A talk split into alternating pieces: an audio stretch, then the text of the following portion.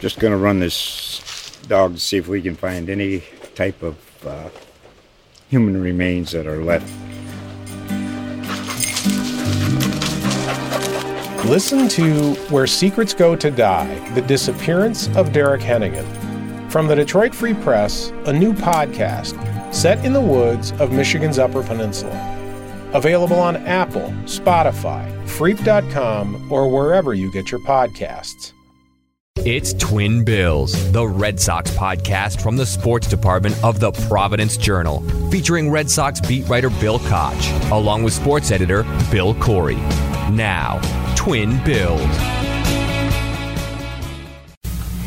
Hello and welcome to this week's Twin Bills podcast. Uh, this is Bill Corey, sports editor of the Providence Journal. With me is the recently returned from steamy hot Washington, D.C., Red Sox beat writer Bill Koch. Welcome home.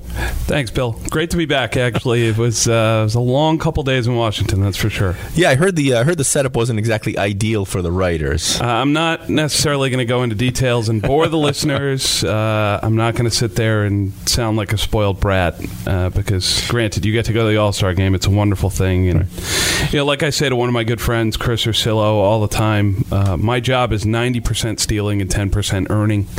Um, this, unfortunately, though, fell into the 10 percent category. It was uh, it was poorly planned, poorly executed, and you know, really just I I didn't think it was a a, a great experience on the whole provided by Major League Baseball.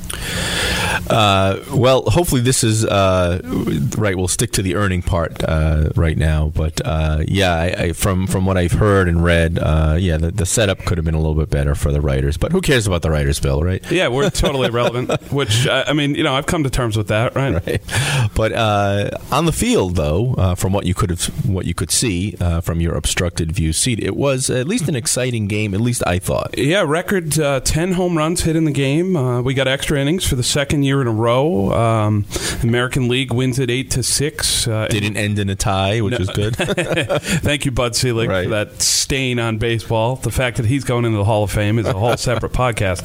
Um, but really, it was Houston's players bailing out Houston's manager, in my mind, because the American League was short on pitching there going into the tenth. Uh, when Edwin Diaz blew the save, giving up a two-run homer to Scooter Gennett, the American League was short, and for Alex Bregman and George Springer to hit home runs leading off the tenth, they really spared AJ Hinch what could have been some difficult decisions if that game had gone on for a little while.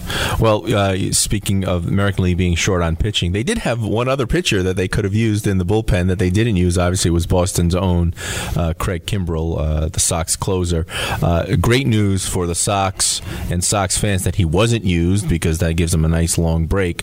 Uh, and as you uh, pointed out in your article, I believe in today's journal, you know, it kind of helps when Alex Cora was the former bench coach of the Houston Astros. No, yeah, it's nice when uh, you have a line into the All Star manager and you can have your players used in the way that you want them to be used. Uh, Chris Sale started the game through one inning. He was nine pitches, nine I believe, pitches, right. uh, six fastballs at ninety nine plus. Uh, looked fresh and you know excited. Uh, obviously, his third straight time starting the game for the American League, which ties a record set by Lefty Gomez and Robin Roberts.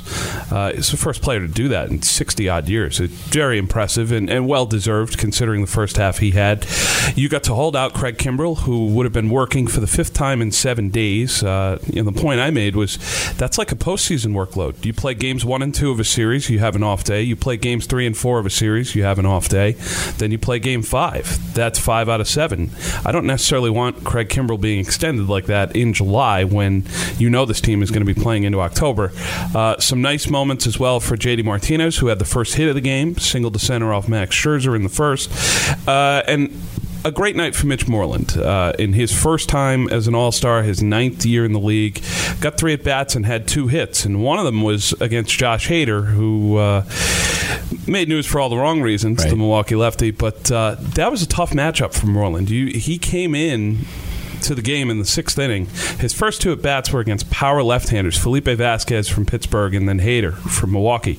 Not an easy assignment, and, and like he said afterwards. Uh, that's part of the fun of going there. You get to play the best of the best and, and sort of test yourself against the best of the best. And he finally got a chance to do that. It was well deserved. No, it was, and it was an, it was nice to see, uh, to see somebody like that who's you know who's been a good player for uh, for several years. And I got a kick out of uh, I think it was JD Martinez's quote that said something like you know we're we're all in a group chat, so we so Mitch knows where to go. Kind yes, of thing. he did. He did. Uh, but uh, you know, this just sort of reinforces my long-held belief that really the All Star Game is really the only pro sport All Star Game that's worth watching. I, I would say the baseball All Star Game is first, and all the other All Star games are tied for for worst. Uh, and you know, it's obvious that the reasons uh, the, the others you can't really play uh, at at full full blast, so to speak. And in baseball, you know, it's it's still that pitcher versus batter uh, challenge, and you know, it doesn't matter if it's the All Star Game or not. You know, the pitcher's trying to get the guy out, and the batter's trying to hit the ball a mile. It's it's the closest to the true representation of the game, as opposed to the other three. The NBA and the NHL are, are just offensive scoring fests, uh, essentially. And, and football, the season's already over. Guys are just trying not to get hurt. They're Right. enjoying a vacation in Hawaii or, or in Miami. Um, Right, and the nature of the game And- is, you know, there's a game plan and all that stuff in regular season play, and you can't really replicate that in, a, in, a, in an all star setting. you know, by that point, their bodies are completely taxed. If, if you're looking at guys who have played into the playoffs or, or into their respective conference championship games, they've played 20, 21 games when you include the playoffs, preseason, etc. It's just it's not conducive to have an all-star game for football.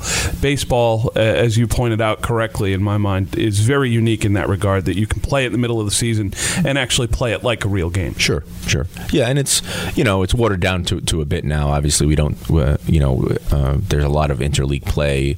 It's not like uh, before when it was kind of a thrill to see American leaguers face national leaguers. But you know, still, I mean, when when you've got um, you know Max Scherzer facing the top three batters, those in that fantastic AL lineup, it's you know it's something to behold if you're a baseball fan. Yeah, I mean, you know, Mookie Betts addressed that uh, Monday on the media day. He facing Max Scherzer twice in, in two and a half weeks. Uh, you know, and the second time, obviously, you're facing him in his home park, starting the All Star game, uh, knowing he's only going to pitch an inning or two. So he's revved up from the start. You know, coming out throwing 97, 98, and uh, you could feel the energy in the crowd when, when he just went out to warm up in the bullpen before the start, probably about 7:30. Uh, you know, went out into right field and, and started to stretch a little bit, and you know, got a standing ovation from the dugout all the way out there, and, and you know, it just reminded you of how invested people are, whether it's an exhibition or not, how much they do care and how much they do look forward to it. So, uh, you know, besides uh, the fact that uh, you didn't have the best vantage point, I think it was a pretty good night uh, for baseball, uh, regardless. I, I would say so. I mean, I, I saw online, you know, a few complaints about too many strikeouts, and you know, it's just the home runs, and it looks like a softball game. And guys, the pitching is really, really good. I mean, you look at these guys; they're all throwing hundred. you know, with these ridiculous secondary pitches, uh, uh, even the starters like Blake Snell's out there, third for the American League, throwing ninety-eight miles an hour. Yeah. Yeah, and he's a power guy, but you don't see that in the regular season. Um, then you start bringing in these relievers, and it's like, you know, I mean, these guys just have wipeout stuff. They're striking out 14, 15 guys per nine innings. You're not going to have three singles and a triple and a double and, you know, these five and six hit rallies. It's just not the way the game's going to be No, and, played. they, and they're putting it on display because they know they're only out there probably for an inning, Right. You know, so they're not really holding back. And uh, yeah, I mean, I just think uh, it's it's still a uh, it's still a fun game to watch. I mean, I, I prefer that it doesn't count for anything anymore. Uh, I think that's the way to go. But uh, I agree with that. but all in all, I think it was a uh, it was a good night. Uh, so here we are on um, the eve, I guess, of the true second half. Well, not mathematically the true second half, but from what from what, what us baseball fans think of as the second half of the season. Even though the Red Sox have played just about uh, hundred games, It's it's probably the final two fifths, Right. I guess you could say. uh, and the Red Sox are uh, are looking pretty good. I mean, if you check the uh, standings in this morning's Providence Journal, they are 68 and 30. Uh, they have a four and a half game cushion over the Yankees in the AL East. They resume play on uh, on Friday in Detroit, I believe. Correct. Uh, and so here we are, sort of hitting the stretch. And as you uh, wrote in today's Providence Journal. Um, um, you know the Red Sox are going to benefit from some help, and they have some, and they have some challenges injury wise as well. Yeah, there are a few things that, that they're going to have to deal with here over the next few weeks. Obviously, you know, in the starting rotation, you have Eduardo Rodriguez going down with a right ankle sprain. His last start before the break, uh, the shame of it was that he was really pitching well. He had 19 straight scoreless innings. Um, you know, and that that's going to make them a little thin for a little bit here. Uh, the rotation coming out of the break will be David Price on Friday, Brian Johnson on Saturday, Chris Sale on Sunday, Rick Porcello on Monday. Uh, whoever draws that Tuesday start in Baltimore, it could be Hector Velazquez, it could be Drew Pomeranz at this point. Who did who did uh, very well for himself in Charlotte last night with the Paw Sox? Yeah, through six one-hit innings, and, and it was by far his best rehab start of the season. Uh, you know, and, and this is the ideal time for it because in my mind, Rodriguez suffered strained ligaments in the ankle. That's probably a four to six week injury, which takes you to the start of September, and you wonder whether or not. You know, much like David Price last year when he came back and went into the bullpen for the postseason, you wonder whether or not Rodriguez will have enough time to build himself up to be the fourth starter in the playoffs. I, I have my doubts about that. So- but do you think he could be an effective bullpen uh, arm uh, if he does come back in early September? Yeah, I see him as a power guy who throws a mid 90s fastball, who has a couple decent out pitches, um, and for an inning or two at a time, you know, two or three games in a series, I think he could be very effective. So if that were the case, and we're just just sort of uh, you know uh, speculating here, so so you'd have a sort of a playoff rotation here of Chris Sale, David Price, Rick Porcello, and then a fourth guy could be Pomeranz, maybe Stephen Wright, somebody who you may or may not need on every fourth game, uh, and uh, you'd have. Um, You'd have Eduardo Rodriguez in the bullpen uh, to help out uh, in those late innings. Yeah, I, I've got a couple interesting thoughts on that. The the first of which is you know, when you're in the division series, which is only five games, you start Chris Sale in, in game one, obviously. Sure. If you get to the ALCS somehow, game one is at home, especially. I would start David Price, and I would do it because if David Price blows up in Game One, you can make contingency plans going forward and not start him again. Mm-hmm. You could pitch around him. You could have Sale start Game Two or Game Three, which would line him up for Game Six or Game Seven. Flip flop him and Porcello, whatever you want to do. But at that point, you would have to give up on Price. So throw him first. Get him out of the way. It's seven games. You lose one of them, it's not the end of the world. Um, all this is is long in the future, obviously, but it's worth starting to think about because the Red Sox, as you said, sixty-eight and thirty, the best record in the league. Uh, they and the Yankees have run away with the race here in the American League East. Uh, they have a comfortable lead in terms of that first wild card spot. Never mind the second one. Um, you know, they're, they're nine or ten games ahead, and you know, very very comfortable position at this point. So you might see decisions made here over the last sixty games or so by Alex Cora to line up the pitching staff or give guys rest or you know sort of try different lineup combinations toward the bottom if if he wants to. Uh, that's the luxury that they have right now because they've started so well. Uh, well, you know, since we're sort of uh, hitting the playoffs here, let's uh, let's blue sky a little bit and say, okay. What defines a successful Red Sox season this year? This is a team that has won back-to-back AL East championships. Went out with a whimper. Obviously, they're on are on pace to, to win 110 games or something to that effect. Uh, so, what defines success? I mean, obviously, if they win the World Series, it's, it's a successful season. But short of that, obviously, I think they have to at least get by the first playoff series this year. They can't do what they've done in the last two years because then it's sort of it just sort of you, it begs the question: Are they any better? Uh, what do you think a successful season for the Red Sox are? Well, you you have the highest payroll in baseball right now. It's about 236 million. So at the very least, you have to win at least one playoff series. In, in my mind, you have to get to At least one. At Uh, least, at least one. one. I would say. You're right. Um, you know, if, if you're spending that much money, uh, it, it demands a result at the end, and, and it's not just winning the division again. Now, granted, if you're able to do that and, and overcome the Yankees here the last 65 games or so, um, that'll be a good achievement because the Yankees are very good, and, and I expect them to add someone before the trade deadline who can help them be even better. Uh, you know, but winning the division isn't enough and doesn't feel like it would be enough for the players either. I, I don't think they would be content with it. I think they were stung a little bit by the fact that their last two seasons have been labeled a failure, and, and I think they've had a really fresh approach this year under Alex Cora, sort of playing with a looseness, uh, a comfort level that maybe you didn't see over the last two seasons, and you just hope that that translates into the games that really count in October. Yeah, I mean it's it's you know it's obvious the Red Sox themselves, the organization, didn't think the last two seasons were successful because they fired the manager, Right. You know, uh, which um, you know doesn't happen very often after you win a division. Right, so they set the baseline for what they think Right. successful is. It's not winning the division. Exactly, it's not winning the division and then going out in the first round. No, that's not enough. Uh, you mentioned the trade deadline. We've got that bearing down on us here in another week, week and a half or so. Um, Got to think it's going to be some form of pitching, right? Uh, you know, with with Erod going down, do they do they try to get another starter? Do they bolster the bullpen? What's uh, what's your thoughts here as we as we head into the end of the month? Well, we've already kicked into high gear with the Orioles finally making their move, trading Manny Machado to the Dodgers uh, for five prospects. Uh, you know, the Orioles obviously a total non-factor in the AL East. They're 40 games below 500, but this is a significant development uh, in terms of the Red Sox future. I think it's a total win for them on multiple levels. The fact that Machado did not go to the Yankees is a good thing. The fact that the Red Sox get to play Baltimore nine more times, three more series, is a good thing because if they deal off Zach Britton and, and some other pieces as well, you have to figure that they could be even worse than they are right now. I, I know that doesn't seem possible, but you're playing them nine times. You've already dominated them through the first three series. This is a gift Yep. for Boston to just keep pounding on, on the basement dwellers here in the AL East.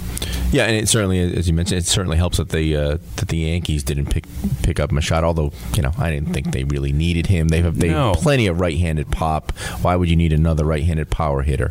Right, and especially one who's going to walk away at the end of the year and be a free agent. Most likely, sure. Um, you know, why trade Right. prospects now if you feel like you're going to sign him in Right. the offseason? That doesn't make any sense Right. to give up someone like Justus Sheffield, who was the supposed centerpiece going back to Baltimore, left handed pitcher, top 30 prospect in baseball.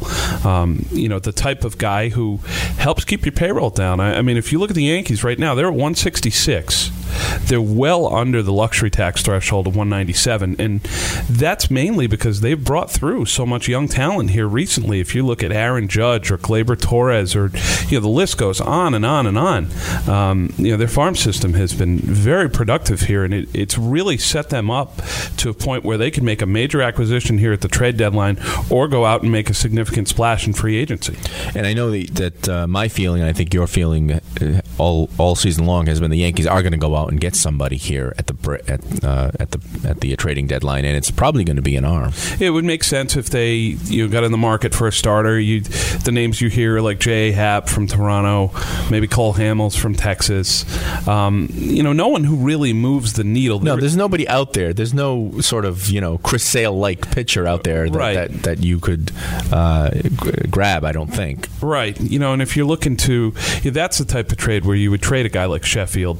Um, if you were getting a, a cost controlled starter, maybe someone who's a, a one or a two and who probably has a couple of years left of arbitration eligibility, that that's the type of trade that you, know, you would like to make every single time if you're a GM. Uh, you know, but of course.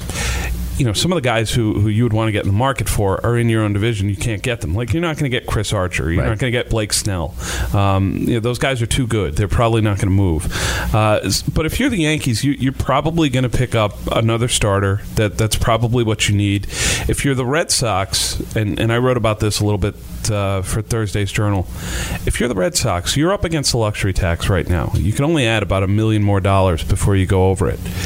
In my mind, if they're going to make a move, if I were Dave Dombrowski, why go over it by two or three million dollars? Make a real move Right. for a real bullpen arm or a real starter, not someone who's duct tape and, and chewing gum at the back end of the bullpen or at the back end of the rotation. Make a real big move. If you're going to break the bank, break the bank uh, for somebody worth it, so to speak. Right. Right, and and whoever that is who might be out there, whether it's a Zach Britton or, or Brad Hand, who's a San Diego left-hander, he was an All-Star, uh, could certainly be a seventh or an eighth inning guy, and you know profiles as maybe a few future closer if, if you choose not to retain Craig Kimbrel Right. um, this offseason. But I, I just I see the Red Sox as if they're going to be a player in the trade market, I think they're going to be a significant one. I, I don't think I don't think that it's worth going over the tax losing 10 spots in the draft, paying financial penalties to Major League Baseball to add the next Brad Ziegler or Addison Reed. That just doesn't make a lot of sense to me. I, I don't know how you feel about it, but I just can't really see them doing that. No, it- it's it's one of the drawbacks of, of them being so so tight up against uh, that uh, that that penalty line, because yeah, you you, you wouldn't want to just get sort of a, a middle relief guy, or even uh, you know somebody to set up the closer uh, and pay that kind of a penalty for it. I mean, it's a pretty steep penalty. It is. You It know? is. You're talking about a 42% tax on all overages, which is a significant financial penalty. Plus the draft picks, which which uh, the Sox are in dire need of. I mean, you know, that's that's the knock on this organization here in the last year or two is they're pretty their cupboard is bare, so to speak. Yeah, that, that, that one is even worse because you're already picking in the mid 20s to begin with. You have the best record in baseball. You're going to be 25, 26, you know, 29, 30, somewhere down there at the end of the first round to begin with. Now you're going to drop to 40, you know, 35 to 40. That's that's a significant significant drop off in terms of the type of player who you hope to acquire through the draft. And you know, I just I don't necessarily see them surrendering the draft capital. They have the money. I mean, it's it's easy for me to spend somebody else's money, right? Sure. I can just say, John Henry, just go ahead and pay the tax. Well, they have it, so yeah. They, you got the money, John. Go ahead. You know, just shake one of your trees there in, in your Brookline home and, and you know get some money out. Um, you know, but the, the certainly losing the draft position, I, I think. Isn't very palatable to them, and, and I think the only way that you can rationalize doing something like that is if you make a real serious move. Yeah.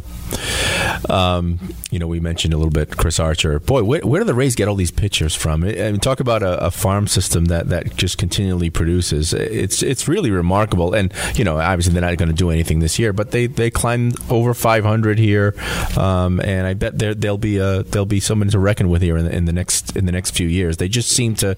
You're talking about John Henry's trees.